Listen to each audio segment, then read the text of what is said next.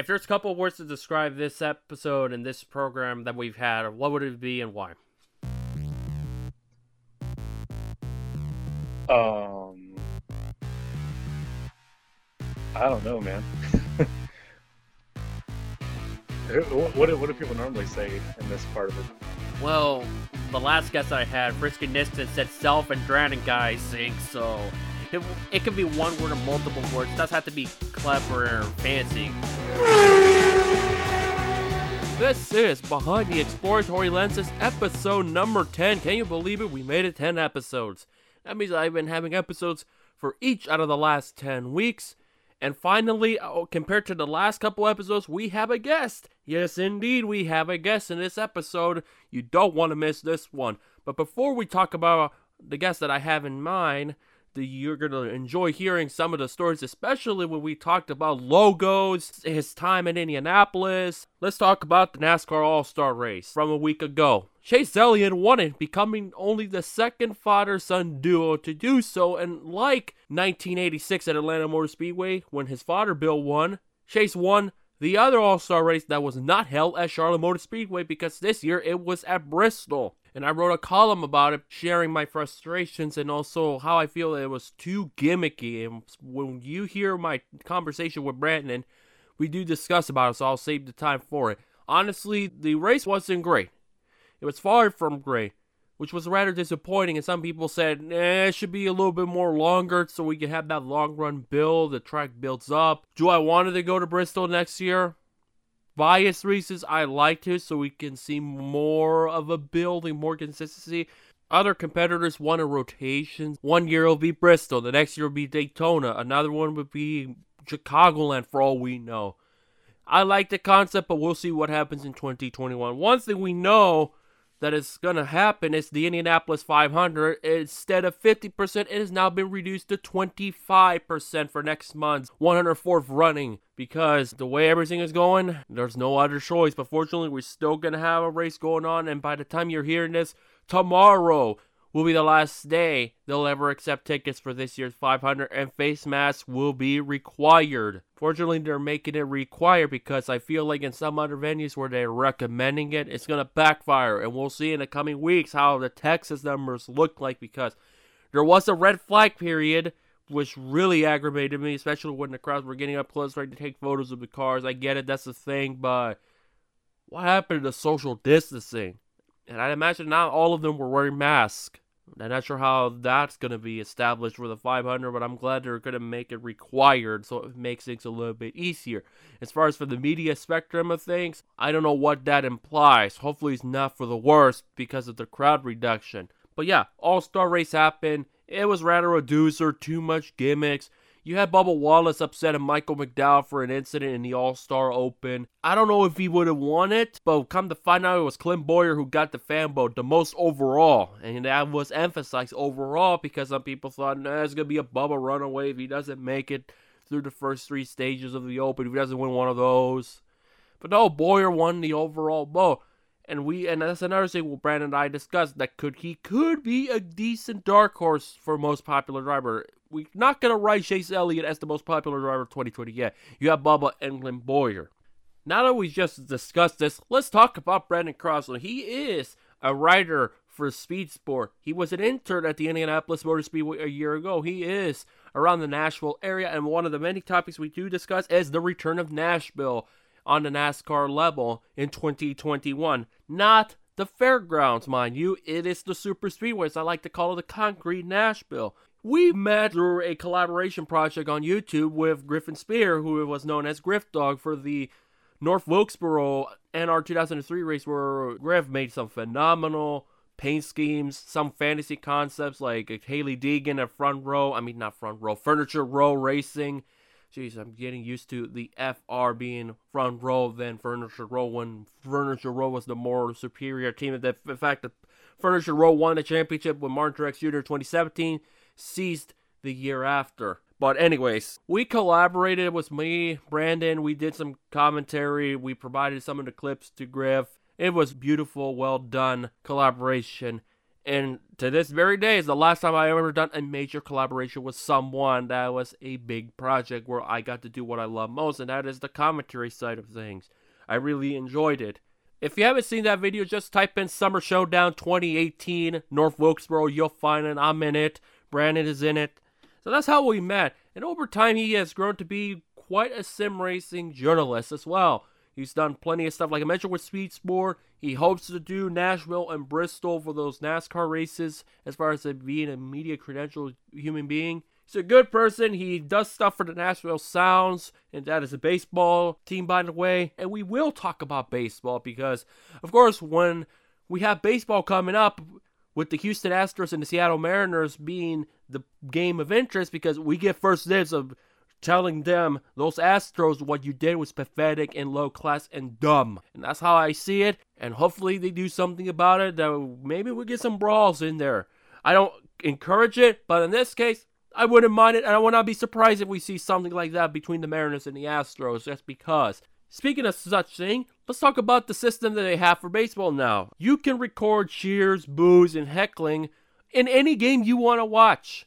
So, naturally, we're going to see a lot of people doing boos to Houston and heckling Houston and all of that. Somebody on Twitter said they're going to probably watch every Astros game to do so. But on the photo that I found explaining the concept, I noticed that the sample that they use is the Oakland Athletics and the Miami Marlins. And then when I looked at the chart, the majority are Marlins fans that submitted stuff. It's like, something's wrong with the picture. Miami Marlins have fans. Florida baseball got fans to begin with. Marlins and the Tampa Bay Rays were probably one of the worst attended records out there in on average or overall. It seems like a empty ballpark every game. It looks like there's like nobody really there. So they had me thinking, wait, Marlins got fans, more fans than the A's? No, that doesn't sound realistic. Even if it is a home game, that doesn't make sense. If it was the other way around, it makes sense because the Athletics actually have crowds. Marlins and the Rays typically don't. Watch any highlight reel, it looks pretty empty for the most part. So I had me thinking, that's unrealistic. So yeah, gotta love baseball. Hopefully the Mariners don't stink it up, because 60 games should not be an excuse this time around. We'll keep our fingers crossed on that. Without further ado, let's go jump to the interview with Brandon Crosslin. All right, so my name's Brandon Crosslin. I'm currently a staff writer for Speed Sport magazine and also online. I'm also alumni of Austin Peay State University in 2019 with a bachelor's degree in communications with a broadcast media concentration and a sports broadcasting minor, and I've used that to do a lot of things in the motorsports realm of things, both physical and on the sim racing side of stuff. And I still feel like I'm in the infancy of my professional career, but I'm taking things as the Lord provides, and just not trusting in myself to make things happen. It is an absolute pleasure to have my next guest on Behind the Explorer Journalist. It is none other than one of the more up-and-coming finest racing journalists, especially on the sim side, Brandon Crosslin. How are you feeling? I'm doing just fine, Lewis. I want to thank you first and foremost for inviting me to be on your podcast. This probably is the first time that I've ever been invited to be on someone else's show, so I'm humbled by that, and just doing better than I deserve today, and just glad to be on the show. I'm doing a little bit better than I should be, honestly, considering when we recorded this, we're a day removed from the All-Star race at Bristol, and I want to start off talking about that. How do you felt about that All-Star race, especially that do you feel like it kind of heavily relied on the gimmick side, albeit the All-Star race is where you usually want to test things out before it gets implemented in NASCAR or not? Yeah, I understand where NASCAR was going with that idea of if there's a place we can actually have an experiment to do these new ideas and receive tangible fan feedback, then the All-Star race is the place to do that. And yeah, the lighting on the cars is probably the biggest issue as far as the gimmick spectrum of things, and definitely did throw fans off. I think fans were setting their expectations a little too high as far as what we saw on Broadway in Nashville for the awards and the burnouts on Broadway. I was there. I was standing next to Caleb Hoffman. You may know him from the YouTube side of things. We're both from the Nashville area, so that was the first time I actually got to meet him in person, and also Danny B. Talks. And the underglow we saw there in Nashville, I think a lot of people were like, okay, that's exactly what we'll be able to put at the All-Star race. They're going to do underglow. Woohoo, let's go. And I think that's probably what NASCAR wanted to do as well. But I think when it came down to practicality and what they could actually fit on the car, and I think once the logistics went through everything, I think what we saw last night was what they could reasonably put on the car. And even though it was underwhelming, I think they tried their best. No, for sure, they tried their best. And then when I listened to Kevin Harvick's post-race conference, he pretty much... Apparently, the drivers were not too crazy about it, other than, based on who he talked with, I think only Keelan was the only one that actually liked the underglow. But yeah, right. What I saw from social media, that's kind of what I'd imagine people were expecting. And then what we saw, it's nice to see, but I was having the mindset that maybe it would look cool up close.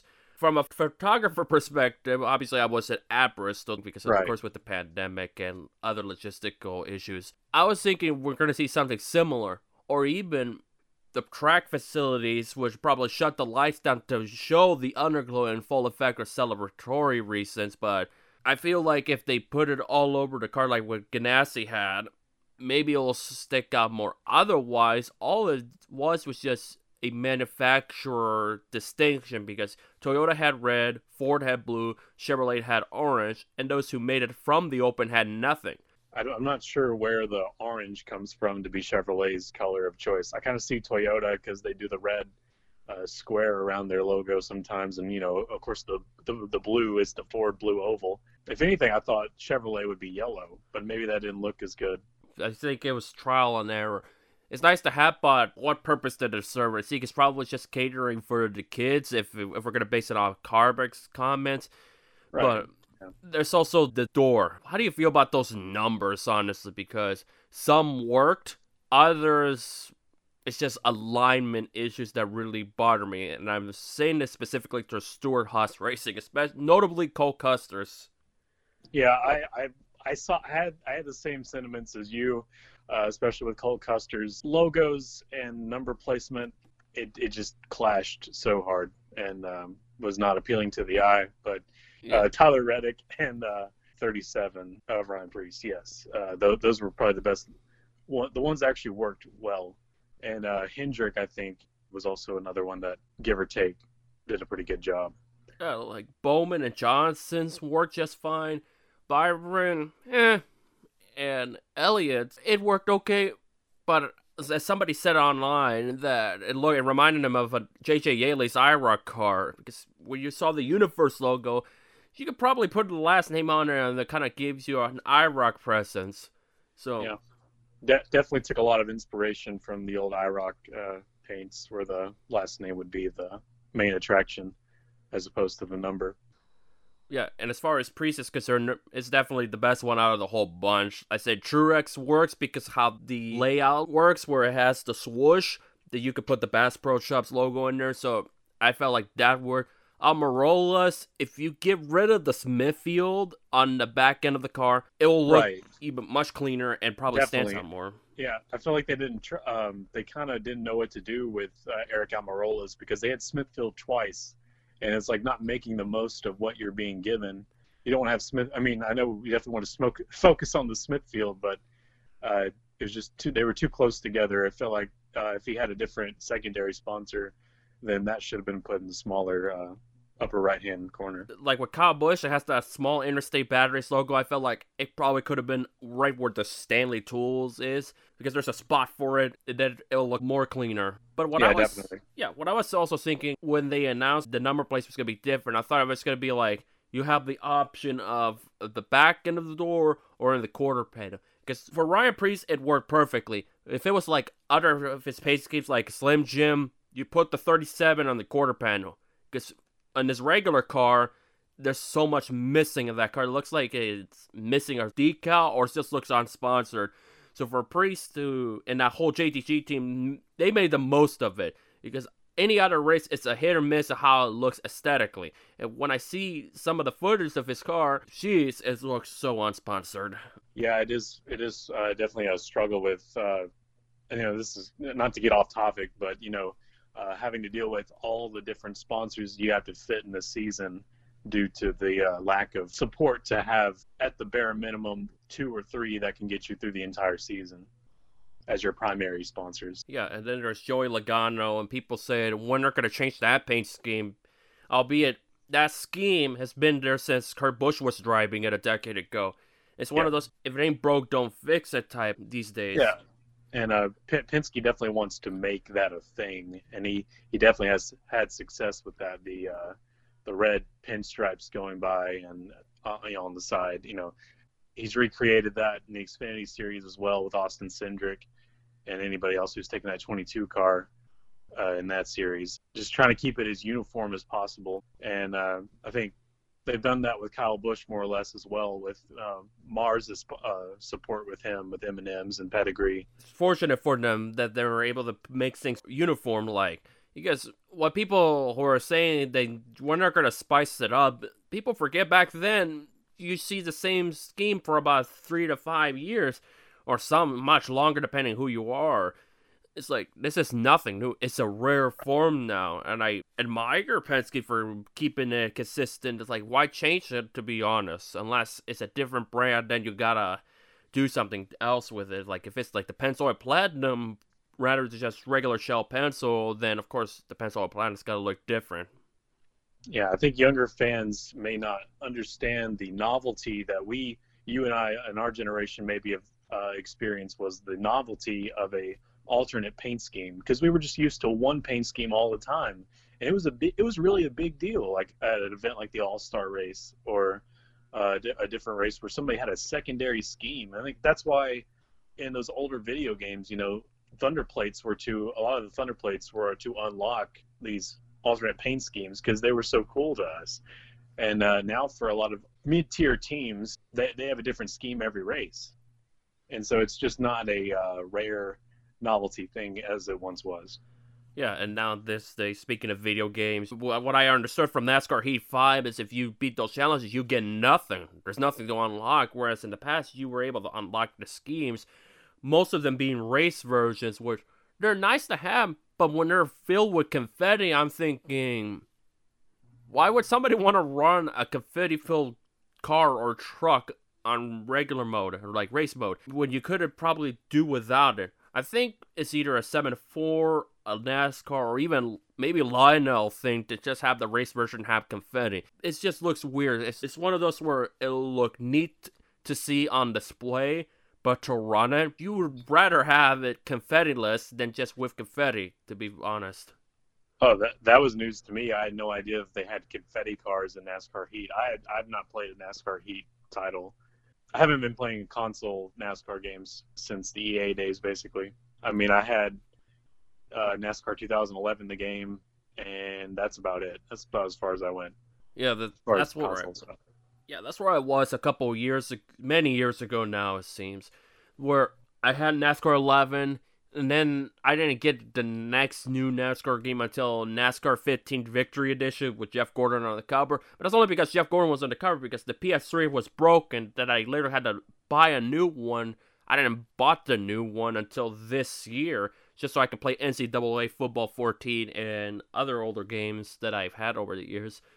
But when it comes to NASCAR Heat, I feel like they're there, but they got a long ways to go. And with NASCAR Heat 5, as soon as I realized it's going to be like NASCAR Heat 4, I said, there's that F1 game called F1 2020 where you have my team. They actually build. Of course, they have a much bigger budget because it's Codemasters compared to 704 or Motorsport. That entity, whatever they're known as, Motorsport Games or whatever, is from, I was just going to call it motorsport.com because that's how I associate Motorsport with the website. With you have like Utter and Dave Mulcher, those guys writing IndyCar, NASCAR, and what have you. But what was so special about it back then, actually? That's what I wanted to mention. Why was it so special, especially on consoles? Because, of course, gaming is more bigger with the sim world when it comes to racing games these days. Yes.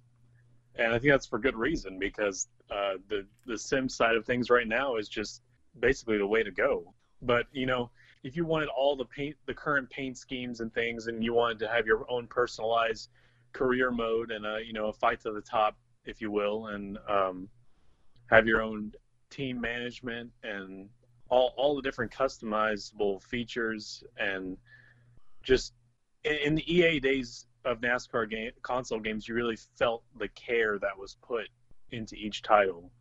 You know, it just wasn't another year, so to speak. It was genuine care, and that's the thing that has been transitioned over from console to the guys who were formerly Papyrus that make iRacing. It's just that same love and care and attention to detail that's been put onto the PC side. So I think NASCAR fans that are still clinging on to the console side of things, I think they're being robbed of the experience they could be having. Most definitely. And I feel the same way, where I have to hopefully save as much as I can to get a computer that is suitable for gaming, so I can finally try iRacing.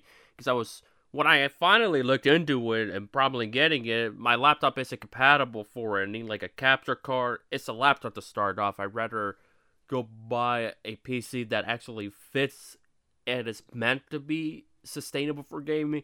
So maybe someday I try iRacing. But I've noticed it for a while on the console side of things, that no matter who has it, it's either going to get better or it's going to take forever. Like, stuff that we had 15 years ago are still not implemented to the current console. Like replays or a legit customizable paint booth. Yeah. In that sense, you can kind of look at it as PCs are like the Android of the phone market, and the consoles are like the iPhone, where they pretend these new...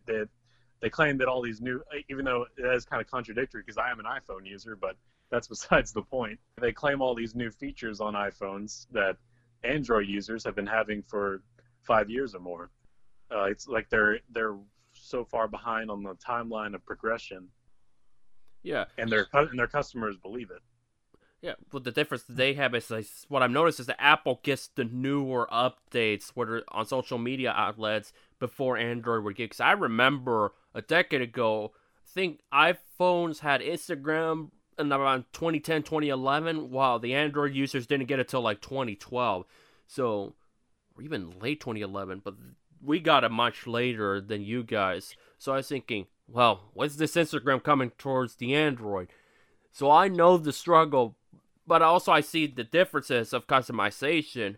And right now, even with the current Androids, some of the customizations are getting reduced. Like, the stuff that you have are now being bombarded with ads. It's like, when did they start to become this Mickey Mouse organization?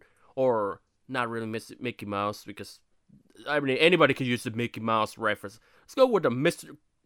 Krabs type of mentality, where you gotta put monopoly on the system. Yeah. Like, well, I don't want to get you too far off the subject. We're talking about phones now, but 10 years ago, I was an Android user, so it wasn't until about 2016 that I switched over to iPhone. Understood. I'm still contemplating maybe switching someday, but we'll see. Because right now, the current phone that I have from a couple years ago, there's some stuff from my older phone that was much better, but that's a different subject for another time. But yeah, back to the EA days. It had much joy, but then after 05 or 06, things are starting to degrade in quality. Like, the engines sound nothing, the graphics is kind of dip. Because when you look at Thunder 04 and then 06, you knew the end was near for the older consoles. And then when they jumped to the PS3 and Xbox 360, they looked shiny, but it was downgraded. Yeah, it's rotten under the core, definitely. In the PS3 era, but 2004, 2005, 2006, I think depending on which one you picked up first is probably the one that you'll claim is the best out of those three, because personally to me, Chase for the Cup 2005 was the one that I got used around 2006 or 7-ish, and that's the one that to me personally, because I didn't own 04 or 06, and so that one to me was my favorite of the series. But, you know, the vast majority of guys will tell you that Thunder 2004 is the best. And I have recently, you know, picked up all of them since then, and I've got to play 04, and I see what they mean. But, you know, it's just that personal connection that you have from your first experiences with it, with the title. I picked them up every year. The first one I got was Thunder 02 at a Circuit City, which, because, what was it? There's a story I have. When 02 at a Kmart, I went through the toy car section, and the Jeff Gordon scheme popped up. It was like in the fall of 02. Yeah. Like, that's a nice looking paint scheme. And that's kind of how I became a Gordon fan. And then about a month and a half later, I was thinking, oh, there's that Jeff Gordon car I saw at a Kmart out of Circuit City. So I decided to pick it up on NASCAR 2002. And that kind of gravitated towards me. And what I liked about 02 is the damage physics, which I don't know why. After the PS2 era, the damage model has been egregious. They're not the same. Whereas 02, you hit pretty hard. You'll see, like, what I like to call it the box, but like DW and those guys to say they look like modifieds. It's easy to make them look like modifieds. 03 onwards is real difficult to make them look like modifieds because you either break or I don't know how to describe it, but 02 had a connection. Then many years later, I picked up a new copy because blue discs, they're just not going to work after a while. I realized, man, there's some flaws in those games. Like, you hit the grass, you lose speed big time. Or the handling feels kind of weird, and also you have to wait for it to load, and hopefully the blue disc work. So 03 was the one. My personal favorite is 03 because that's when I started to watch NASCAR with the 2003 season, but the game was from 02. The Thunder plays, the Lightning challenges, the different schemes. I gravitate to that one the most. But between 04, 05, 06, it was definitely 04 because I picked up a copy every year that it came out, roughly about the same time period it was released in the fall. So 04, the thing that I liked about 04 is definitely the rival system. It's just, there's so much about it. Like the music, career mode, it was a complete package. 05 had that same mindset. The only thing that annoyed me from a purist standpoint is there was no Mayfield and no Pocono. So to me, it felt like a tad incomplete, despite all those amazing features that they've had. And to my opinion, there was some politics in 05 that kept it from some of the content. Yeah, which was extremely disappointing. Like, apparently Mayfield was supposed to be on the cover of 05. It had me thinking, 2004, at that time period, Mayfield over Harvick. You're obviously going to go with the one that has more of a legion and more consistency with wins, and that was Harvick. No offense to Mayfield, but at that point, Mayfield hadn't shined since 2000. And he was every Earnhardt fan's golden boy at the time. Mm-hmm. Because of the legacy, he took over Earnhardt's cars. He was basically the fan's replacement at the time. Yep. And now the fan's replacement is more Chase Elliott than Alex Bowman. I'm not because you think Bowman would be more popular than Elliott, but it's not been the case at all. Or some jumping to Byron because he's driving at 24. But no, they stuck with Chase since he took over Gordon. Quite frankly, that old-time fan is more likely to latch on to legacy, just a parental legacy, than to a guy taking over the number they're familiar with. Yeah. And, of course, because Bill won, like, most popular driver more than anybody else till Dale Jr. came along. Yeah. And I imagine that's what Chase will do in his career is get consecutive most popular driver award. I don't know about this year, though, with everything's going on. I feel like it's going to be Bubba. Yeah, it's either going to be Bubba or Chase. Yeah. But apparently Boyer got the most overall votes, too, so I can see that. I don't know. I feel like it's gonna be a much tighter, most popular vote. I don't think we can write Elliott winning it again this year. We're gonna have to wait because with everything that is happening, I feel like Bubba could be there, and who knows, Boyer could steal it. Yeah, definitely. With with the social climate and everything, there might be a lot of people who would never have voted before that are gonna vote for Bubba this year. So that may definitely sway the tide. People who may not even be NASCAR fans will come and vote for him as most popular driver.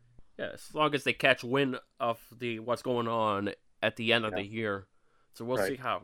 We'll see how that climate goes, especially as far as the post-pandemic, which won't be for a good while, it looks like. Especially, there's reports out there that people are not wearing the mask or not practicing social distancing. Of course, you're going to see that out there. Like, Washington is, I feel like, if they're not doing their job, or as Joe Nemechek once said, using their heads, I'm going to be stationary here if they do shutdowns or lockdown, which will not be good, but we'll talk more about the pandemic side of things a tad bit later. You know, talking about racing can be intriguing, can be a little bit annoying, but it's part of life. That's just how the way things go. And in Formula One, it seems like Lewis Hamilton is getting into the mix of things like he usually does. He won the Hungarian Grand Prix over Max Verstappen. Mind you, Verstappen almost didn't run because during his warm-up got sideways and hit the barriers. Fortunately, he was able to bring it back in, but the big question was the left front suspension, was it damaged, where if they couldn't fix it, he could not run. You cannot run a spare car in circumstances like this. Look what happened to Juan Pablo Montoya. He got disqualified from it in 2004 at Indianapolis. So, due to the valiant effort of Red Bull Racing, they got it fixed miraculously in a short amount of time, and Verstappen got to run. He won Driver of the Day. The fans voted him for Driver of the Day. But in my opinion, it should be Team of the Day, because Red Bull, the fact that we're in 2020, you can fix suspensions and whatever damage of concern it might be, is a miracle. It is impressive in my book. So no doubt, he takes top honor. And right now, as far as the World Championship, Lewis Hamilton is ahead of Valtteri Bottas. Sergio Perez, he sunk it again. Could have had another better result. Albeit he scored points and Lance Stroll got fourth. At least he didn't get a podium, because boy, that question mark, that is 2021. Who's going to stay in 2021 in case Vettel goes to Aston Martin? Right now, they're known as Racing Point, but next year, they're going to be known as Aston Martin. Fingers crossed that Sergio Perez is still around in Formula 1. If not, there's always IndyCar, and I know he's been interested in running IndyCar, and we'll welcome him in the world of the NTT IndyCar series. He got the money, he could join any team he probably wants. Who knows, maybe Andretti Autosport could become an 8-car team. It could happen, you know. There's no limit, unlike in NASCAR. So, speaking of auto racing, the next subject of interest is going to be Brandon's passion for sim racing, how he got it, and also the big question, the gig at Speed Sport. So without further ado, let's jump back to the interview with Brandon Crosslin. What led to the inspiration of you following sim racing that ultimately got you a gig at Speed Sport? Yeah, I honestly don't know why God would be so gracious to put me in this position. I definitely didn't deserve it at all. But the beginning of my attachment to sim racing was in 2002, whenever I started. At the Christmas of 2002, we got my dad a copy of NASCAR Racing 2002 season for the PC, and he never played it, so I did. And it was on, I used the keyboard, gas and pedals. There was no controller or anything, and I also could not figure out how to change my driver, so I was stuck as Dale Earnhardt Jr. for the longest time, until he finally showed me how to go in the session info or whatever and change your driver selection. But just so many great memories from that, and just moving on, you know, I moved into the mod scene of NASCAR Racing 2003 season. I never created mods, but I spent a lot of time downloading people's car sets and tracks and stuff. And then I finally caught wind of iRacing around 2012, 13-ish, when I was in high school. And, you know, I obviously was like, yeah, I don't have the hardware for that, can't afford that. So I just watched from afar and watched the World Championships take place, you know, the Peak Series as it was. And just kind of watched it from afar until 2017 in college. And I finally decided, you know what, my laptop may survive if I download this. So I downloaded iRacing then and worked my way out of rookies and all that stuff. And 2018 or so is when I got my first commentating gig with Max Speed TV on YouTube with their live broadcast. They used, I think they still do, they host the NORC series, guys like Bobby Zielinski. Yeah, I know what you're talking about with those NORC guys for sure. Yeah, okay. But obviously, you know, just little things here and there, one thing led to another, and just started networking and interacting with people inside the iRacing community. And somehow I became friends with Jacob Seelman, and he's just been so gracious to me and nice, and has allowed me to help him with his riding work with the Road to Pro series and the Coca-Cola iRacing series, and some select things that happen on Sunday and stuff, and it's just been a blessing. If the pandemic hadn't happened, who knows? I was talking with Seelman at Daytona during Xfinity practice while we were shooting photos in turn 3. That I told him that maybe, hopefully, we can work something out so I could be at Eldora. Unfortunately, Eldora is one of the many, many tracks that are canceled, along with Long Beach, Watkins Glen. Yeah, the list goes on. Yeah, many tracks that, honestly, it's funny, with the exception of Watkins Glen, I'm not sure I was able to make that possible. All of the tracks that I was supposed to do, that I wanted to do this year, have been canceled.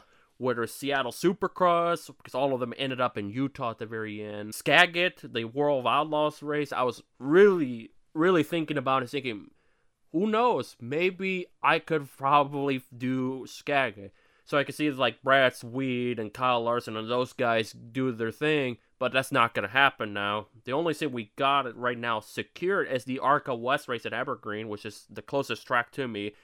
And I don't even know about Portland for the Grand Prix of IndyCar. So it is a bummer. How do you feel like with this pandemic has impacted the world of sim racing, but also racing media as a whole? As far as sim racing, I mean, the first thing you got to look at is the currently over 15,000 members that are active at one point on the iRacing service. So that definitely has been probably the biggest right out of the gate, is just seeing the number increase of active users and new users. And, you know, with that comes a lot of growing pains. You get a lot of new people rising through the ranks that maybe don't have, maybe have the new experience, but they don't have the old experience per se. I don't know how else you could say that. But, you know, like they grinded their way quickly through the license system, and then now they're still turning people who have been on the service for years, and that causes conflict. But, you know, that's just part of a lot of new people joining at once. The other thing that's happened is, especially during the time when we were all quarantined, was drivers in the real world being thrown into the sim world as their temporary job, where they're still getting paid and supposed to still show respect for the people who pay them, or not taking it seriously at the beginning. And that was very clear with the Blue Emu incidents with Bubba Wallace, and then we had the huge bombshell with Kyle Larson. And I think that was just a wake-up call for professionals of the real world of just, hey, remember, this may be a quote-unquote video game to you, but, you know, this is still your job. You still have expectations. It's still supposed to be treated with respect. And there's people who do sim racing for their living that are a lot better than you. So, which brings me to the other point. I think we found out during the pandemic, I think people were realizing through the pandemic that as real as iRacing is, and as laser scan, you know, down to the inch, whatever they want to say, at the end of the day, there still is many different skill types and things that go into being good at sim racing than being good at real world racing. You know, the first thing is obviously the seat and the pants feel. You're not going to feel those G-forces in your sim rig, no matter how expensive it is, and the heat levels and things like that. And there's just got to be little minute nuances of a real world car that iRacing is never going to get right. Maybe 50 years down the road that may change, but right now, you know, we're still not perfectly there. So you still have to treat sim racing as a different discipline, at least I do at this current point in time. And finally, for how the writing for like reporting landscape has changed, I think a lot of reporters who have been in the physical racing reporting side of things, they had to go through growing pains as well, kind of accepting the fact that, yes, sim racing is a valid form of racing, and it needs to be treated with the same respect that you give the real world guys. And I think a lot of people had problems with that early on. And I hope that some of the reporters who have been in it much longer than I have are realizing that this is another discipline of racing, that it's still racing. There's still real world feelings that are being hurt, you know, when people get turned and stuff. And it just needs to be treated with respect like anything else. Most definitely. Not just what happened with NASCAR. You also had IndyCar with Simon Pagenaud, Lando Norris, and Santino Ferrucci. And also Daniel Abt from Formula E. He got fired for illegally having another driver drive under his name. So stuff like that, no matter how odd it may sound, you could get fired. I mean, it's there's no joke about it. But at the same time, sim racing at its nature, when you're in a non-competitive sense, it can be used to have the best time ever. It's one of the best hobbies that I've found personally from, like, you know, indoor hobbies. I love sim racing. It's fun. You got to have fun doing it. But also, when you're in a competitive environment and you've got people who are paying you thousands of dollars to go off there and represent their company well, you've got to respect that. You got to own up to that. Absolutely. You can have fun, but it's also part of business. That's one thing that I'm trying to work on the most, especially in the last episode I talked about, where my history teacher from high school told me to just simply have fun. And that's something that I don't know, it's how I'm wired to function, where the fun has to be defined by multiple things rather than just its simplicity. But when I did some sim racing stuff during college, played some NR 2003, 2002, I just had fun with it when I was creating those videos, like those fictional wrecks and impersonating stuff. Those were fun. With iRacing, it may take a little bit more while longer to get into it, or even stuff like R-Factor, as some mods are broke it can be, because they are, some of them are broken or just extremely difficult to drive, whether I feel like a steering wheel would make a 1994 Formula 1 mod drivable, where if it goes down to certain gear, no matter what is it, if it goes down to first or second, and I always spin it. It always spins my car. So I can't really use the 94 mod to my liking. This year, what I've learned from it is that they take it seriously, but also some of them just want to have fun and just get through it and provide some comedy. We saw it with Clint Boyer. He pretty much made it into a comedic thing, and that's probably why I feel like Boyer's popularity has risen this year to where he actually got the overall most popular vote to get into the All-Star race. Right, yeah, and see, people like mischief. They like grown men who are goofing off, you know. But still, he was working for Stewart Haas Racing. He's working for Rush Truck Centers. He's working for, you know, the list goes on, and he's got to show respect for that and realize where he's at. And even guys that did stood out, like a Timmy Hill, they pretty much got the sponsorship roof claimings because of it, like much longer. Instead of just like a one-off or a two-off thing, it's become long-term. But there's also like Landon Castle, who benefited from it. You got the Blue Emu. He's pretty much the Blue Emu guy in the sim racing world, but it hasn't adapted to the real thing, the National Touring Series. Where I was thinking, okay, the quarantine pause is over, the hiatus. We're going to see Landon Castle in the Xfinity again, right? Blue Emu's going to support him more. No. Morgan Shepherd's team. They're just supporting Landon Castle in the sense that he's going to have an equal car as everybody else. The real money comes in when you're in the real world and you have to put in the money to make your car physically better than the rest of the competition. And that's the money that the Landon Castles and the Timmy Hills of the series, the National Touring Series, simply don't have. Yeah, and of course, now Morgan Shepherd's team, in addition with the pandemic, is pretty much gone, unfortunately, which is just a shame. Because Morgan has tried very hard to keep the thing going with volunteers and everybody. Even with Blue Emu backing Landon, we haven't even seen that. Maybe someday, who knows? But it's good to see Landon to have that, but he's pretty much at the same time become now more associated with iRacing, being the host of these amazing events, whether it's the Firecracker 400, the Monza Madness, than just being the NASCAR driver he once was. Yeah, and I hope he's able to continue that, and I do pray that he will be a good, positive influence for the community and not a negative one, because, you know, when man is given that opportunity to have so many eyes fixed upon him and popularity like that, they got two roads they can go down. They can use it as a pot for positives, or they can become a monster and bring the companies associated with them down with them. So I hope him and others like him are able to only be positive. Yeah, let's hope so. Not just with Landon or anybody like Parker Kligerman. Sure, Kligerman still has some truck races with the Henderson team, but right now, other than that, that's all he's got as well, just with his esports team and also some of the other events that he's been involved. But there's been some positive stuff looking back.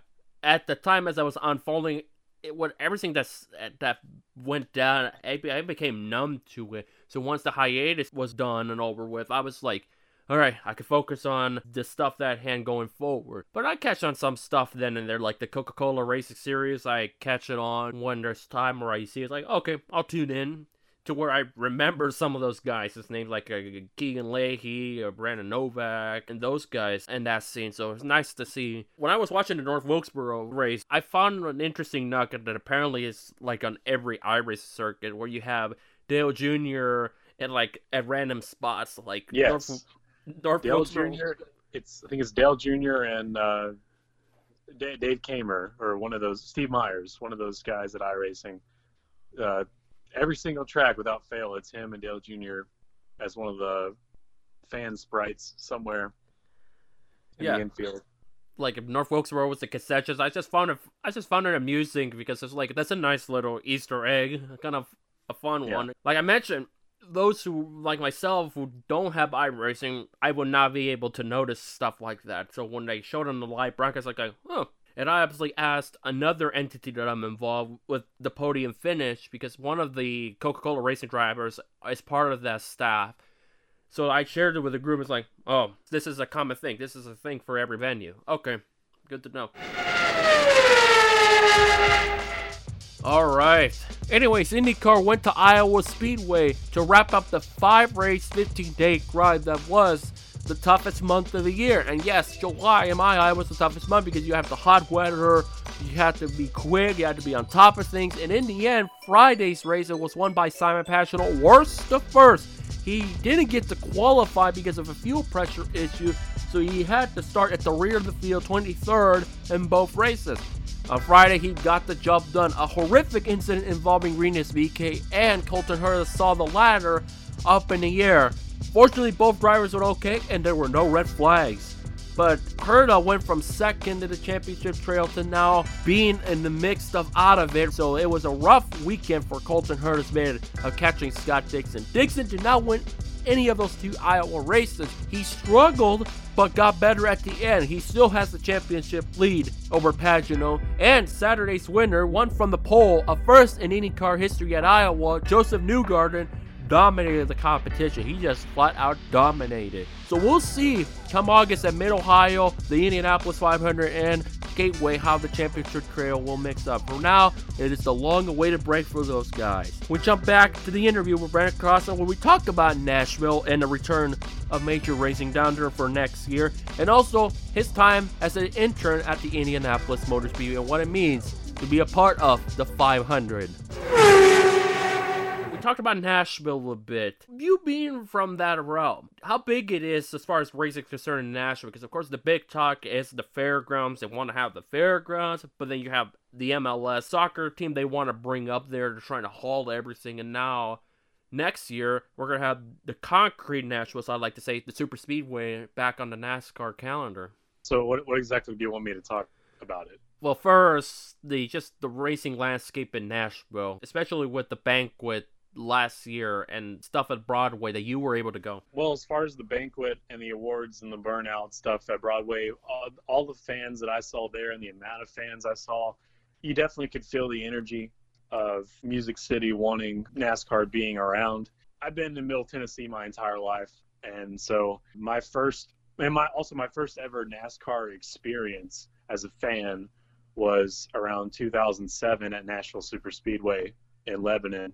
I think it was the Busch series at the time. It was like either the Busch series, and then like another time I went and saw like an ARCA truck series combo. You got it with the same ticket. But it was my first NASCAR experience was right at Nashville Superspeedway, and all the fans there, you know, really passionate. This is a really passionate area for racing in general, short track racing, dirt track racing. But you wouldn't know it because we only have two or three active asphalt tracks in Middle Tennessee. But still, I think this area is ripe for that kind of activity. And it was a shame that Dover Motorsports the people who own Dover and National Super Speedway neglected their, you know, their counterpart that's so many miles away from them and decided to leave it in 2011 or 12, whenever it was. I remember seeing that news story and just being so heartbroken because I thought, well, there goes my chance. I'll never get to see anything at National Super Speedway ever again.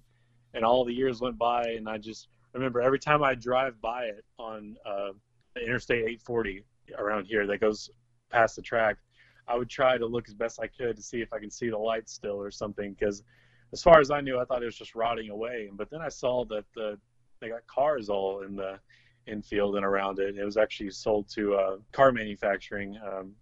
Danny B. Talks did a really good video about it. It was the rise and fall of National Super Speedway. He did a video about it before we got the news about the Cup date. Yeah, I think it was Nissan that helped those Nissan cars. Yeah, Nissan has a big plant in Smyrna, Tennessee, not too far from Lebanon. But what's happening next year is what they wanted all along. From that first season in 2001, the idea was that eventually that Nashville Super Speedway was going to get a Cup Series date. And it came down to like 2009 or 2010 or so when the decision was made to go to Kentucky. They asked both tracks, okay, we want a new Cup Series date. Which one of you is going to add more seats? And Kentucky was the one that was like, I will. For some reason, Dover did not want to put more permanent seating to maintain in Nashville. That was basically the beginning of the end for the past 10 years, and now finally we get the news we were waiting for, although all the signs were pointing that we were going to get the Cup Series date at the fairgrounds. That just is not happening yet. But I think this is definitely the best we can do right now, is to go to Lebanon. Fortunately, their track has been stable. Unfortunately, tracks like Rockingham, definitely North Wilkesboro, and Nazareth, more other tracks have went away from the National Touring Series. It's just a couple of them in Cup, where they're not doing well. Nashville has been pretty stabilized. And I think with the current landscape of racing right now, where many tracks are having a real hard time filling out seats, they had to remove certain sections like Atlanta and Homestead, that now it's pretty feasible to have a strong crowd in Nashville. And I'm thinking, and I think I said this right away when they announced it and they confirmed it, that if they really somehow want to have the fairgrounds someday, they got to fill out the Super Speedway big time. The first couple years, they got to fill it out. Because I feel like if they don't, then any shot at the fairgrounds, those who want the fairgrounds, it's just not going to happen. Have you been to the fairgrounds in the past? Yes. This past November, I got the chance to follow Matt Weaver around for Friday and Saturday for the All-American 400. It's the super late model event they have there every November. And so that was actually my first experience. Even though I'm a Nashville native, that was my first ever time to be at the Nashville Fairgrounds Speedway for a race, was last November. And yeah, and like it's a very, very old facility. It's clear, it's evident. You get the same feelings in some parts of the track like you're at Indianapolis in the old days. Like you can feel the history in the place. But, you know, and that, which means what I'm saying there is there's millions of dollars of renovations to be done if the Cup Series is going to be there. But it's a very great facility for NASCAR to consider. And I'm glad that SMI has had their eye on it for so long. It's just the local government that's been stopping them, and just people owning the track and all these other factors that go into it. But one thing that I noticed actually being there last November was probably parking, the parking side of things. It's such a hilly area around the track itself, and I'm concerned about how well they're going to have parking done for a Cup Series crowd. Yeah, we don't want another Kentucky episode to see. Yeah, that's what I'm afraid of.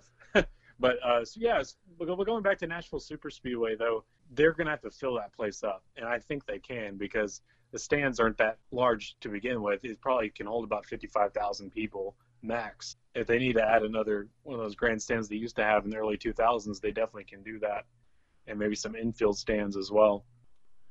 But I plan for that to be definitely one of my first events for Speed Sport in person is going to be Bristol and then Nashville. I hope that will be the order of things.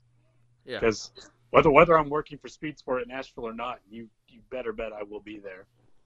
Oh, for sure. Like any major Northwest race down there, I said to myself when I was back in 2018 when I started writing for Motorsports 3PU, and I said, Portland. Yeah. Because that's the closest track for me. How could I not go to Portland? It's a few hours. It's literally like you pass the Washington border, and then you're there. The track is about another 2 minutes. So, of course... Yeah. Albeit my first, as a media member at Portland, my first IndyCar race was a disaster. The following year went a lot better, but at the very least, I was there at Portland, got to see the return of IndyCar action. Hopefully, because right now it's either going to be, I hope, Evergreen or the 500. I'm still clinging on that 500, but we'll see. Because we're down to a three-person staff. Not counting him, it's just myself and David Morgan, who's that's done races in the past at Bristol and Texas, around that area. So I'd imagine he'd be interested to do national. And if he is, I'll probably tag along because there'll be a neat race to go. First cup race back in Nashville since the 80s, the first time at the Super Speedway, and be like, it's a can't-miss event, honestly. Yeah, for sure. And I really don't know what my schedule looks like next year for Speed Sport, but I'm definitely looking forward to the physical aspect of being there. I think it's something we're all missing. Hopefully by that point, we have something with the vaccine or whatever to cure it. So we don't have to be cleaned on one lane the entire time of the press box. Some, I guess they don't mind. But for me, being a versatile, multitasking media guy, I function and thrive more doing photos and then writing after. So I can get multiple aspects, multiple perspectives. And also keep myself active to see eventually which one I feel like I thrive more or I can benefit from the longest. So we'll see how Indianapolis pans out. We'll see how next year goes because I don't know how 2021 is going to look like for me either with Motorsports Tribune or whoever or wherever else I end up doing. Now that I brought up Indianapolis.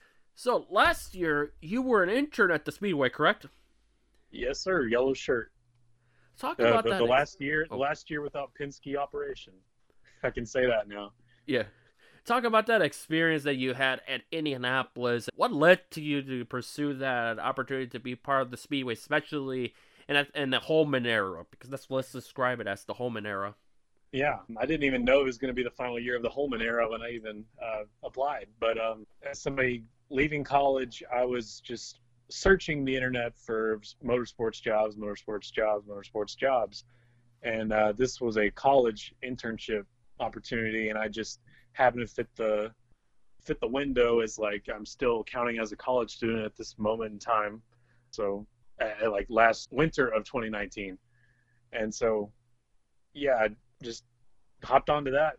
I mean, like what better deal could you get? I had never been to Indianapolis Motor Speedway. Never seen the Indy 500 in person. So to me, this was like the way to do that for the first time and also say you're working for Indianapolis for once, even if, it's not a permanent spot. And it wasn't even in the communications field. It was more hospitality oriented and showing people around and being security at the gates and stuff. But man, it was a blast. It was just, like Indianapolis Motor Speedway became my favorite place to be for that entire month because that was basically where you lived. At nighttime you go home, but I mean when you come back, it's just an entire day there to soak it all in. Just I tried to soak in every practice day I could on the road course and the oval, and the qualifying days, and even the concert days, just still being able to be at the grounds, just what a privilege that was. Some parts of the job you didn't really appreciate, but it's just part of it.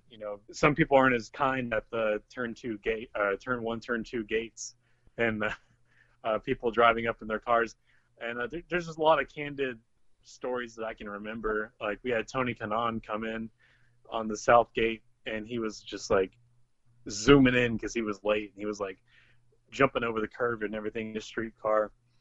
And then there were some nicer moments where I saw Simon Pagenaud walking his dog Norman outside the garage gates, and just a quick little hello. You never think that you'll ever get to meet people like that you've seen for years now, and it's just it's humbling when that becomes a reality, when you're actually just able to talk to Marco Andretti or just talk to Mario or just Colton Herta or just people walking by, and just to be within walking distance of people like that. You know, I'm not trying to elevate them to God status, you know, but you know they're people like you and me, but it's just people that you have respect for in the motorsports industry. Well, it's definitely, that's the kind of stuff you definitely want to relish and praise about, because this is the stuff that you'll never forget. And I kind of envy you got to see Norman, because I haven't seen Norman yet. The times I did the last 3 IndyCar races last year, I haven't seen Norman. I don't know. He's probably like my favorite dog. I could consider like iconic, kind of nice gesture that they have Norman next with Simon at one of the baby Borgs. Yes, because man, they got Norman on the bust. Or got his own bust on the mini board, yes. Yeah, that's definitely a wholesome moment. Now, just describe how it is to be around the Indianapolis Motor Speedway race day, Indianapolis 500, and the hours before the race commences. I mean, honestly, it's everything that people would describe to you, how it feels to be there on race day and the hours leading up to it. It's everything that you've ever heard about it. You know, and all the broadcast intros, all the excitement that ABC has shown us, and now NBC, and hearing back home again in Indiana, it was just chills down your spine, just how you think it's going to be, you know. I managed to take time. I was a gate ticket taker on race day, and our shift started at 2 in the morning. It was on the outside of turn 4, and so I made a point to hop away for a little bit, get a little break whenever the national anthem and Back Home Again in Indiana was playing, and I just walked up there and pretended to get a little seat next to people. And I tried to hide my yellow shirt a little bit so I wouldn't get in trouble. But, man, you can't miss something like that. It's just amazing to be there. It's just surreal. And afterwards, when our shift was over, I managed to make it up in the what I call the rich people seats. I just changed my shirt over to look like a normal person, and was like on top of pit road area, those seats facing the other way. And I'm pretty sure I saw Connor Daly's mom pretty close to me, because she was like biting her nails and looking, watching him, like, you know, how a mom watches her son doing something dangerous. I could tell that was like where the sponsored people were sitting and stuff. When I was going to do Laguna, I wanted to be there for the test sessions. Like, for me, I don't want to miss any session at all. Canon West Race, which is now ARCA, I made sure to myself, like, I'm going to be there at the test run. Let's see if they let me do the test run, do photos and all that. Fortunately, I was. So it's like, this kind of stuff is fun to just take the time and reflect. And what I loved about Laguna was just, it has every combination that I like. A racetrack, some hills to climb on, and it's just a scenic view. It's basically a state park. And I don't get many opportunities to go see some state parks because of many stuff going on and just the family interest of doing that kind of stuff, because they're kind of close-minded when they want to explore mountains and hills.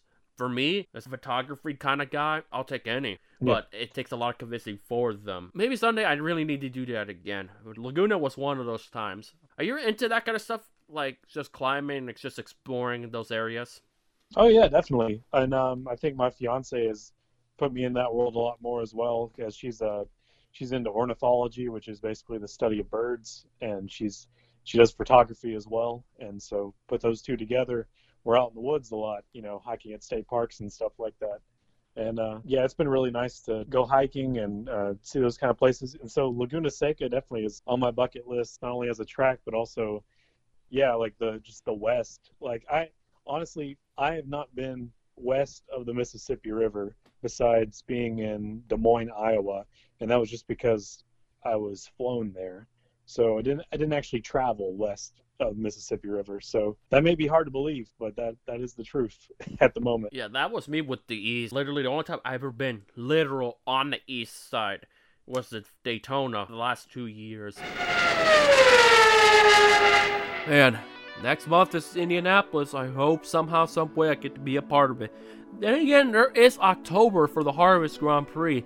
So technically speaking, for that big goal, I still have either August or October. I'd like to be part of the 500 though, so we'll see. Let's talk about NASCAR weekend at Texas. In the Truck Series, Kyle Busch won. Xfinity, it was Kyle Busch before he got disqualified, so the win went to Austin Cindric, marking his third straight win. As far as the Cup race, strategy paid off big time, and we learned no matter if you're on old tires or fresh tires, clean air will always win, and that was the case for Austin Dillon and Tyler Reddick. The RCR duo got the job done. For Austin Dillon, it's the first thing he's won since the infamous 2018 Daytona 500. He's improved. The whole RCR camp has improved. Ryan Blaney won the first two sectors. He was going to probably win it, but fuel strategy and then costly cautions like Quinn Howell pulling a massive dirt bomb pit road to cause a wreck that hurt his race. It hurt Christopher Bell and Matt DiBenedetto from a great run. And in my opinion, Hoff needs to get better, otherwise he has no purpose in being in the Cup because he's just been egregiously bad compared to Landon Castle when he drove the StarCar Cup a year ago. But we'll discuss about the debate of a graduate level system next week. So, to wrap up the interview with Brandon Crosslin, we talk about music, our rather distaste for modern day country music, and we talk about baseball and also how the pandemic been a blessing for him as far as his career and personal life. So without further ado, the last part of my interview with Brandon Crosslin. We're near to the end of this episode. How would you describe your music taste overall? Oh man, so I was waiting for this and I thought about it carefully, and I can sum it up as this. Probably before, like when I was still in the womb, I was told that I was listening to the Beatles. The Beatles were played to me. So for my entire life, my music taste has been heavily influenced by the Beatles and their entire career and everybody they ever influenced. So really that line of classic rock. In high school, I started getting influenced by my friends who were into progressive rock. So I started listening to people like Rush and Yes and people like that. And that was on my dad's side, and in the preschool days, my mom would drive me to preschool, would play Christian music and things like that. So I'd hear Third Day and Casting Crowns and all this stuff. So that was in the back of my mind, and it's kind of come here and there in my adult life as I've come to understand what some of those songs meant when I didn't really understand as a 4-year-old. But looking back after high school, I had some friends that were into hip-hop and current top 40 stuff, and so I explored that. And my grandparents, they like country music, old country music, new country music, not as much new country music. So when I tell people what my taste of music is, it really is nearly all around the spectrum, in my opinion. It'd be hard to find a type of music that I would absolutely never touch. But although I am very picky about country music, I think anything that is 2006 or 7-ish onward into the present day, I don't mess with it unless it's Chris Stapleton or somebody who is a little more reserved. Yep, that's me with country music as well. There's a certain time period where I'm like, okay, I have to be in a literal mood, or you have to put me in a car in a Ford and the state of Arizona, and I have to go listen to some Casey Musgraves and Keith Urban, and I was like, okay, I'll listen to it. Yeah, fine. Like, if it's part of the road trip, yeah, sure. Fine, whatever. Yeah, like they play it at the ballpark that I work at. I do audio and video for the Nashville Sounds. That was my almost regular day job last season. Of course, we don't have a minor league baseball season this year, but in the lobbies there, they play all the Sam Hunts and the Luke Bryans and the Jason Aldeans and stuff. So, I hear whiskey glasses all day long and just have to put up with it because I can't change it. Yeah, that's how I am with hockey games with the Everett Silver Tips. It's like, sometimes it's like, ugh. Yeah, when you're a Nashville Predators fan, you that's also something you just got to deal with, is that new age country, unfortunately. Yeah. I have to put up with that stuff. And even for me, EDM, pop, electronics, some of them are I can live with some. It's like, if I was more younger, like a college or high school student, I'm like, well, yeah, why not? I'll dig it. But for me, I have to literally be in the mood to listen to it. Speaking of baseball, just describe the state of baseball. And you played it in high school by chance? Actually, no. I played like youth league baseball, like like elementary school, and like I did like 1 year of softball in middle school, and then that was it. I didn't do much playing of it, and I didn't actually like watching it. It just became something towards the end of college that I found could be a career opportunity with my degree, and so I just took that because being there doing audio and video for games. Same thing for me with hockey. That ultimately that was one of my part-time jobs, just to do camera work of hockey. I thrive when it comes to camera work, so it's like, okay, that's something to look forward to, because spotlights is okay, but it can be too predictable for me. So when I'm in the camera, at the very least, I actually doing what I want to do most, and that's to do video work. And of course, video work is hard to come by. Fortunately, you don't have to worry about the squad. How is your squad anyways, judging by last year, before I answer my baseball team real quick? Like the Nashville Sounds? Yeah. I mean, there's a losing record. I don't understand how the Sounds are in the Pacific Coast League. Did you know that they were in the Pacific Coast League, first of all? No. They're a AAA team, and we play all of the teams out from the West, like the Reno Aces and the Las Vegas Aviators now. But, like, it would make sense. They've apparently been this way since the beginning. Like, in the AAA minor league system, there's the International League and the Pacific Coast League, and I don't understand why the Sounds out of Nashville are in the Pacific Coast League. We're nowhere near the Pacific Coast, because if we were in the International League, we'd be playing the Indianapolis Indians and Pawtucket Red Sox and people like that. Let me see what's an affiliate. Oh, the Texas Rangers, and then yeah, we're currently with the Rangers. Did I see it used to be with the Athletics? Yeah, I never went to a game. I maybe went to one game when they were associated with the A's, and before that, there was a long stretch with the Brewers. That's what I remember the most as a kid. And then my first ever Nashville Sounds game I went to, they were with the Pirates. Yeah, I was just looking at it. I was like, I wonder how you guys ended up with the Pacific. Maybe now it makes sense, but back then I'm thinking, you have a point. Yeah. It doesn't make much logic. Like, that's a lot of traveling for all these teams we play, like Fresno and what have you. Yeah, like the Salt Lake City. Yeah, like the Atlanta Falcons, they were part of the NFC West with the 49ers and the Saints and those folks. Yeah. Like, they're anything but... I forget, there was a technical term, there was the reason why Atlanta New Orleans ended up with the 49ers back in the day, the Montana Bill Walsh years. But yeah, like if anything, they should be with the AFC South and the Titans. Mm-hmm. I mean, we're basically next door neighbors. Yeah, AFC or NFC South. At least they're now in a proper area instead of the West, because that, to me, made no sense. I still have to worry about those Mariners, because the Mariners are the biggest laughing stock big time. Not only just because they haven't made the World Series, they're the only team to never make the World Series. It's just the fact, this abbreviated season, I'm thinking, do I feel like they're going to have a shot at 60 games? Probably not, but we'll see. Well, if it makes you feel better, when I started getting kind of an interest into baseball after I started working with it, you know, it obviously piques your interest and makes you like looking at teams again. Like, I was always brought up to be a Atlanta Braves fan, because that's the only major league team around us. But the past few years, I've looked at other teams that I like, and, you know, obviously the Texas Rangers comes up because that's their affiliate. But other teams, I've tried to pick at least one team per section, or like NL West, NL East, or whatever divisions they have. You know, one team per division that I've tried to say that's my team in that division. If I ever come across a game on the radio and I want to pick a team, and the Mariners are my team in that area, because I do love an underdog.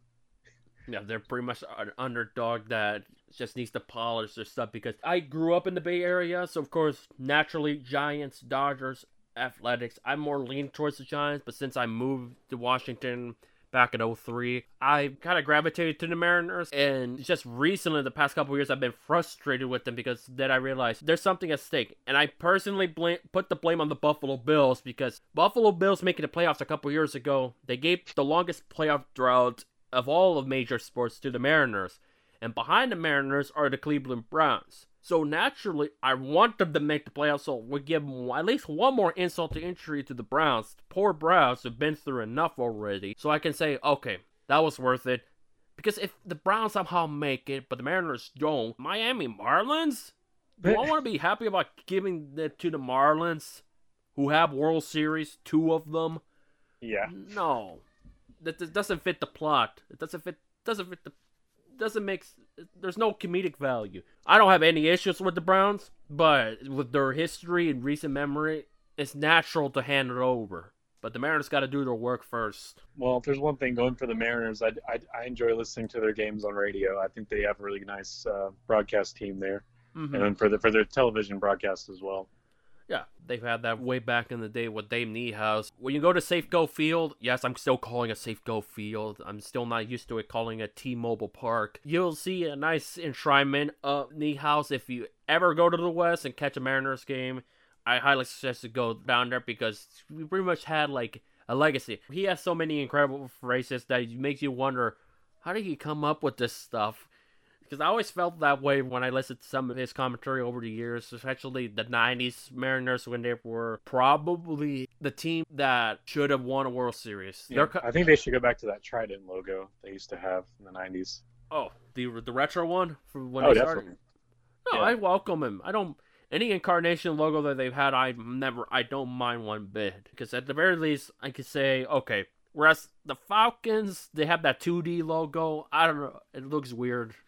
Yeah, no, it's just it's a classic thing to look back on, but yeah, it's not really relevant for right now. No. So they had to spice it up. NBA, on the other hand, they've just like, they tried new logos for like 10 years and they go back to the old ones. Like, yeah, NBA goes through so many logo changes. Yeah, it's like can we agree that we're both logo guys? We take notice into logos and how companies change. Yeah, no, definitely. Like some of them are upgrades. Some of them's like, why change it? Yeah, it's not broken. What are you doing? If your fan base doesn't like it, why are you doing it? Like, isn't that your main goal? Is to attract new fans to your franchise? Yeah, like, the Rams are not doing a good job with it. Who asked them to rebrand? Like, yeah. I would rather their main logo be the Ram itself that they've got and not the LA thing they're working on. The Internet Explorer was just recently. Yeah. It looks like an XFL team came into the NFL. Well, at least they'll do better than my Seattle Dragons. This is the thing about Seattle. When they had the XFL team, it had a pretty good following. It was a pretty decent crowd, but the one and only game I ever went, I decided, okay, I'll go to spend the whole entire day in Seattle before I go to the CeCe War concert. And I said, you know, I'll go catch the Dragons game. The fans started to boo our team in the fourth quarter. They their own against team. Them. I think most of them were just there just to get intoxicated. Like a couple sorority girls that sat next to me. It was like, yep. Yeah, unfortunately, that's the nature of live events, live sport events. I couldn't get into that team either because it's like, why is this game feeling so dragged? It's like the pace, the mellow wasn't there. I was like, well, at least I got some merch to remember because the XFL's now gone again. I had such high hopes for it. I was really trying to make a St. Louis Battlehawks game because I kind of took them as my close enough team. Like, there wasn't a team for Nashville, but it's close enough. I tried to affiliate with them for that short time we had. Yeah, this is one of the many things the pandemic took away. Not sure if the team was going to be any better. I think we'll go down in history. It's probably the worst XFL team of the second incarnation. You being from Seattle, really quick, what's your take on the Supersonics? We need our team back. You need the team back? Okay. We're a basketball town. Really? I'm not a huge NBA fan, nor do I know much about the Seattle culture, but I wondered if that was like something people really missed there. They do miss it. No matter what Barstool says, we're Seahawks, where the Seahawks is the team. Sounders are a number two.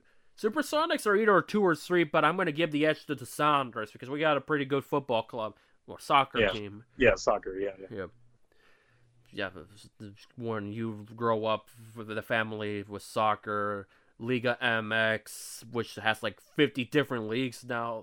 Down there is all ruined that I don't recognize it as much anymore. Whereas here, I've always had that culture. So it's probably because they've been successful since they've existed in the NMLS. Whereas basketball, we had a skid. They went to Oklahoma. For me personally, Oklahoma don't claim our 79 championship. They don't claim it. We own it. We relocated. I don't view them having an NBA championship because that was ours. But when that time comes, they should still have a Seattle Supersonics pennant up in their stadium for you guys. I'm not sure if they, because I went to a Storm game I think all I saw at the Storm game is probably the WNBA championships. I didn't recognize a Supersonics, but I haven't paid much attention to it. So we'll see when they renovate the arena so they can have the NHL hockey team down there. And hopefully that hockey team don't choke like the San Jose Sharks do at the postseason. One can hope. But yeah, it's a basketball town. To answer back to your question, it's definitely a basketball town. They miss it. We want the team back. It's pretty simple. To close this thing out, if there's one thing in your professional career that you want to thrive on the most, where do you feel like you can make room for improvement? Because all of us can make some improvements. For my professional career, the biggest thing that I've been trying to improve on, especially over the last couple of months, has been where my priorities lie. I don't know if it's been clear or not, but like a lot of the things I was doing on a regular basis with YouTube and my podcast, Top Split, and all these things I was working on a consistent basis, they kind of stopped after a while because I really had to stop everything I was doing to just reset everything in life and realize what really matters. At the end of the day, I had to just put everything in the right spot, and Jesus Christ really does fill the number one spot where he always should have been in my life, and then family, and then my fiance, and then, you know, all those things flow down from there. And then somewhere along the way is my career. And I think when we keep things in that perspective, then the hardships are harder to come by. Professional wise, it's just, like I said earlier, it's just to enjoy the moment. Cause I felt like I've taken it for granted a little bit, even when I'm at home, just trying to find things to look forward to. As long as I got something to write about, and at the end of the day, I'm done writing. Say, okay, this is as much as I'm able to do with what I got. I'm okay with it, because especially this season, I was planning to go all in with IndyCar and NASCAR, more races, try to establish myself more. But yeah, with the pandemic, I'm thankful for the. I'm actually thankful for COVID. I think because I know God saw everything that was going to happen in my life, and I was ready to go hard into my career. I was ready to go to all these different events and gain exposure for me myself, and everything. And then God put the brakes on for me and just really showed me that that's not what it's all about, kid.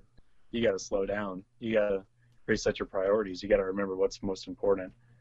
And I'm so thankful that has happened, because now I can do these things with NASCAR and motorsports and stuff, but that's not where my hope and where my trust lies anymore. I'm sorry if that's too deep, but no, it's open. It's open forum. No worries. You don't have to worry about that.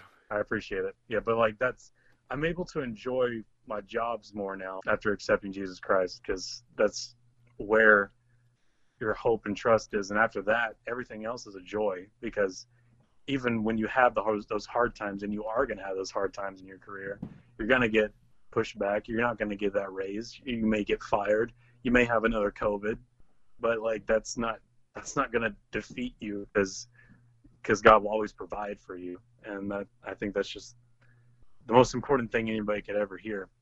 I'm hoping to get out of it. I think slowly but surely I'm realizing that just take the time to better plan things and just keep on thriving. I'm glad you have that moment where you just got to think big picture, because at the end of the day, the big picture revolves on other stuff that may come unexpected or that's just far more important, and no doubt about it.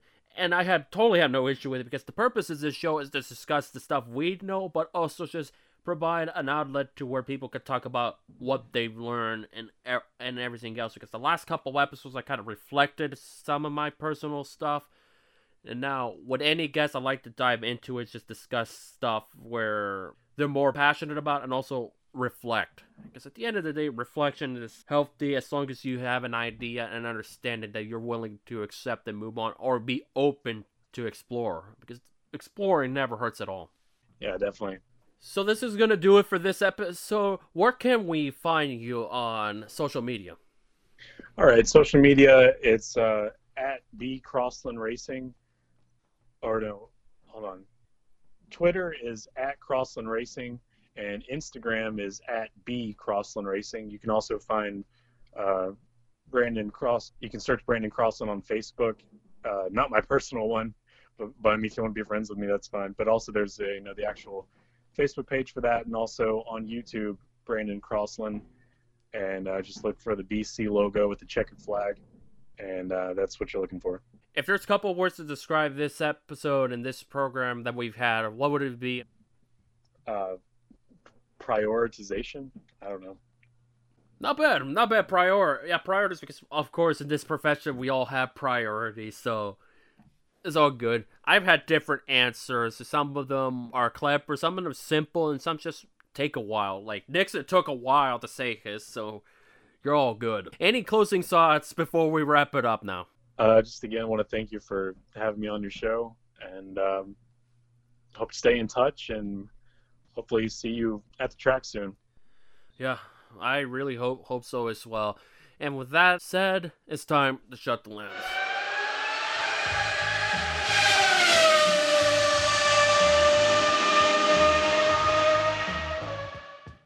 So yeah, as I mentioned multiple times in this series with my guests, it's an open forum.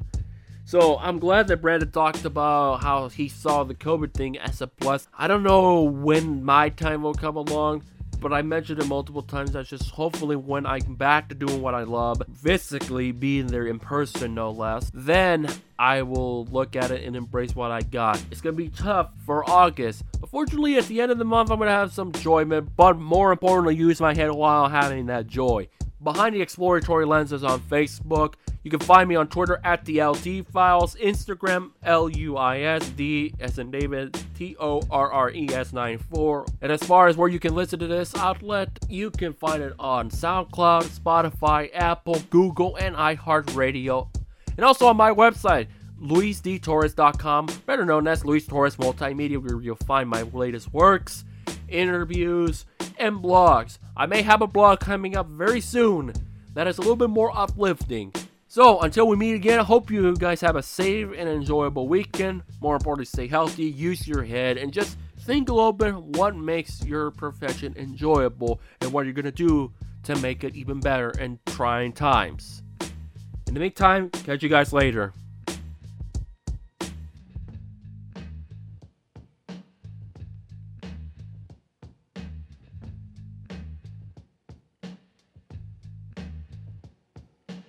It's an honor to be on the show again, man. I just really appreciate it. Oh, I'm sorry. That's the phone. I'm going to turn that off. Sorry, you probably don't want that in the edit.